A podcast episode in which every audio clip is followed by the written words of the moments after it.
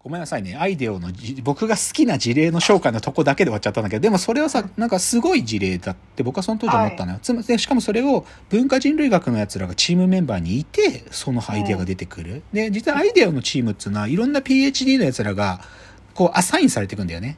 それこそ、そういう文化人類学だけじゃなくて文学のやつとか、まあ、経済学のやつとか、もしくはコンピューターサイエンスのやつとか、本当にいろんなやつらが集まってチームビルディングして、そのデザインファームとしての仕事をしていくんだけど、でもその、じゃあここからアイデアを僕は称賛した話だけど、そのアイデアが正直言うと魅力失ってんの、今。で、それが明確に魅力が失われたのは、アイデアがグローバルカンパニーになりだして、世界中のそういうデザインファームのやつらと合弁の会社を作って、それぞれの国にローカライズしていくっていうプロセスがやってくる。はい、で、はい、日本はじゃあアイデアのはどこが資本入って一緒にやってるかというと、博報堂なんですよ。でアイデオと博報堂が作ったアイデオジャパンの本質の失われ感半端ないわけ。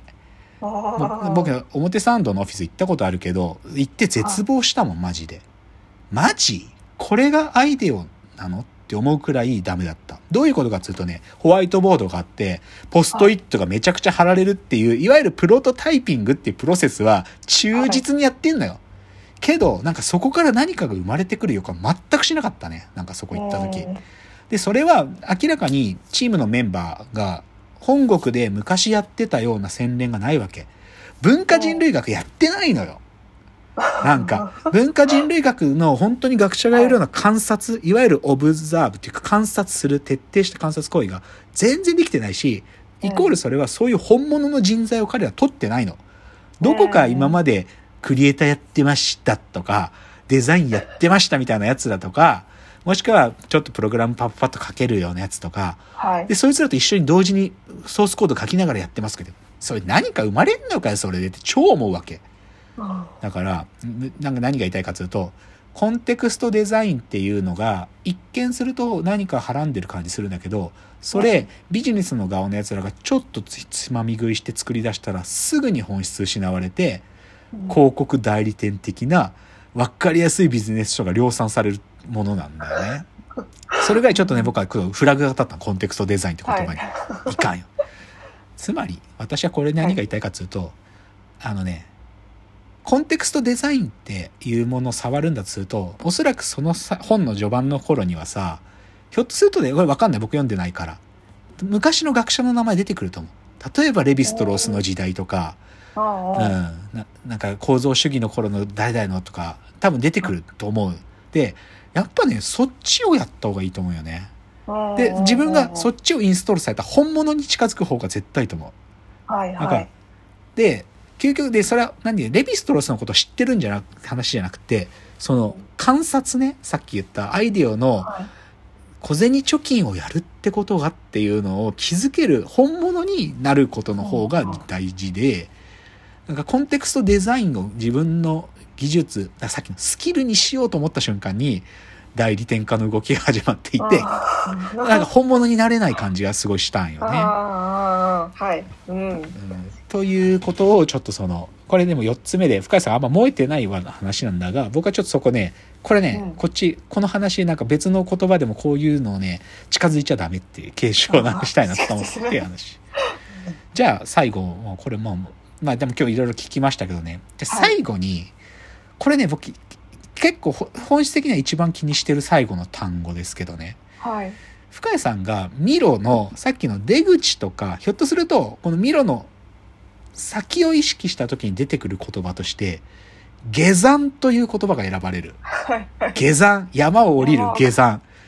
なぜ下山という単語を選ぶっていう、なんか理由がありますか？なんかこうさっきも現実に染み出すって言葉を言ってましたけど、はいはいはいはい。なんかこう今は竹内さんがミロを全部言葉を見てピックアップしてくれってこうコミュニケーションがれたんですけどはいはいはい。こうなんか自分が日本語を喋れてない感じがすごくあってミロの中では喋れるこういろんなことが気になっててみたいな表ある種の表現はできてはいはいはいもなんか獣言葉的な感じで。あー、なるほどなんか。こう現まあさっきも同じことの繰り返しになっちゃいますけどこうミロの中で引きこもってる感じがしていてこうなんか山を降りて人里に行かなくては進まないのではっていうそういう意味だったんだああじゃあ獣山獣なんだねなんかね山 山の山にいるうん動物なんだとはい。ああそういうことだったんだ。いやだったら僕全然いいな。いや若干僕が気にしてたのはなんか、はい。仙人みたいなことをイメージしてるのかなって一瞬思ったよ。なんか山にこもった仙人みたいなさ、ああなんかそういうある種のさそういう人たちって達観してる部分もあるからさなんか外界とは別の場所で仙人的に思考するってことを言っててでそのそういう山に入った仙人が降りてくるってことを言ってるんだとすると若干上から目線の意味を含むのかなって思ってたの。だけど今のはい。アニマルなんだとすると全然いいね、うん、はい。ででもそこからさらに言うと僕はアニマルのまま山から降りてくればいいじゃんと思うかないやつまりはだってアニマルがさ人里の言葉を覚えてさ人里の人たちとコミュニケーションしようとするってことを今なんか意図してたけどさはい。アニマルで何が悪いのという感じはあるよね、うあん。あアニマルそうですね。怖さも一つはあまあ、りそうもちろんそうだね。もちろんそうだね。でもなんそれだけじゃない。なんなんはい。なんかさアニマルのままでいけるの？っていうのを今思います。少し前回のあのーあれ喋りに真剣20代喋り場会で出てた言葉です。さっきも深谷さん冒頭言ってたけどさ偶然みたいな言葉を言ってたじゃないですか、はい。偶然ね、はい。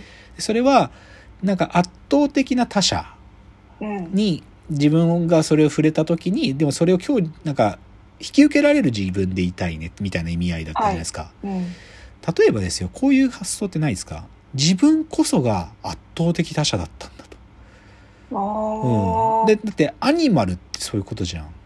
はいはい。言葉が通じないんでさ 自分まあてかこそがって言わなくてもいいけど自分だってそもそも他者でしたよねってとこから出発するでさでなんていうかさ究極これって傲慢なことすら含めてず結構ずうずうしい態度までいけちゃうんだけどさ、うん。だって俺他者なんだからさあんたたちにそもそも分かってもらうことなんか無理みたいなとこから出発してさ だって深谷さん自身も言ってたじゃん。なんか芸術家みたいなさ圧倒的他者がさ、うん。本では分かった気になるけどうん。でも本当の本物に触れた時にうん。なんかそれを私は分かれるとか伝わえなんか自分が理解できるだろうかって言ってたじゃない？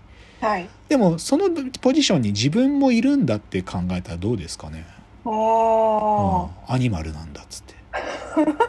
うん。そうか。でも僕のさっきの外国に行ってみてしまうってこととそれほとんど同じなんだけどね。なんか。アニマル。うん。そうそそももそもコミュニケーションが前提にならない、うん。はい。はいだからお互い両方ともアニマルなんだけどそのシチュエーションにおいては、でも、アニマルってそういうことかなっていうね。うんうん。うんだから下山をしてもいいけど獣の言葉を失うなよって話じゃないですか。いやでもさっきの話全部通じちゃうんだけどさ獣の言葉もし獣じゃなくて人海の言葉喋れるようになった瞬間にささっきのスキルみたいな話に引きつけられるんじゃねえかって気もするんよね。うん。うん。うん、でそれはささっき深谷さんが言ってたモヤモヤが何かに取り込まれていくような感じがしてね。になんかね。うん。うんコンテクストデザインみたいな話も一緒でさその概念が生まれた起源の時はすごい生々しいものがあったのにうん急にそういう代理店的角度が入ってくるとすごくこうなんかねなんていうか都会化されてるっていうかさなんか村村じゃなくこう町で暮らす言葉になってくっつうのがさ、はいはいなんか嫌だよね。なんかね、うん、山でまたぎの言葉のまま使くれよっていうさ そっちは持ってないとなんかそういうこと気づけねえよみたいな気がするんだけどね。うん。あどうしよう。あと3分。なんかなんかどうでした？なんかちょっとなんかな？まあ別に答えを探そうって回でもないですけどね。僕がつついてるところは正直言うと深谷さんの中でも通り過ぎてた感じですか？あそうそうかもあ乗り越えてた。それはすごい。うん。じゃあかなりいけてるんじゃないか？でもなんかまだこうままだとか言いたくなっちゃう自分も。いますね。でもまだちょっと。じゃあさ究極言っちゃえばささっき読んでたさ、100人論文の、はい。あの生涯の問いのやつのさあそこでの表明で実はほとんどもうあれからのブレはないんじゃないですか実は。うんうんうん。確かに。もやもや。一旦うん。現状、今現在はそこ。そうだねもうにうん土台を持ってる時代、うん、うん。態度うんそうだね。うん。まあうんだからね、まあ、もやもやを愛そうってことだもんねつまりね。そうだよね。もやもやを愛そうってことだもんね。うん。それじでも自分そう言ってますけどそれってどういうこと一体どういうことなんだろうんうとか、一体何をしてるんだろうかっていう問いでもでもそうでも何をしてるんだろうかもさ。でもさっきの100人論文だったらさはい。なんかそれもでもできないってことも含めてるんじゃないの？なんか明確に言葉にできなくても、はい。うん、でも好奇心だけを認めるとかね。味わいだけとかね、はいはい。だからまあなんかもう一個あるとしたらでまあでもなさっきの話に戻っちゃうんだよな。モヤモヤって状態が他の人に伝われるなんか共有できるものとしてなんかね、まあ、パッケージにするって言葉もちゃうんだけどな,、うん、うん、あうんうんうん。なちょっとなんでしょうね。あほんのちょっとだけなんか最後深井さんのもうちょい感想聞きていからもう一回もう一チャプターだけやってもいいですか？あじゃあちょっと次のちょっと時間がなくなっちゃう次のチャプターで最後です。次です。はい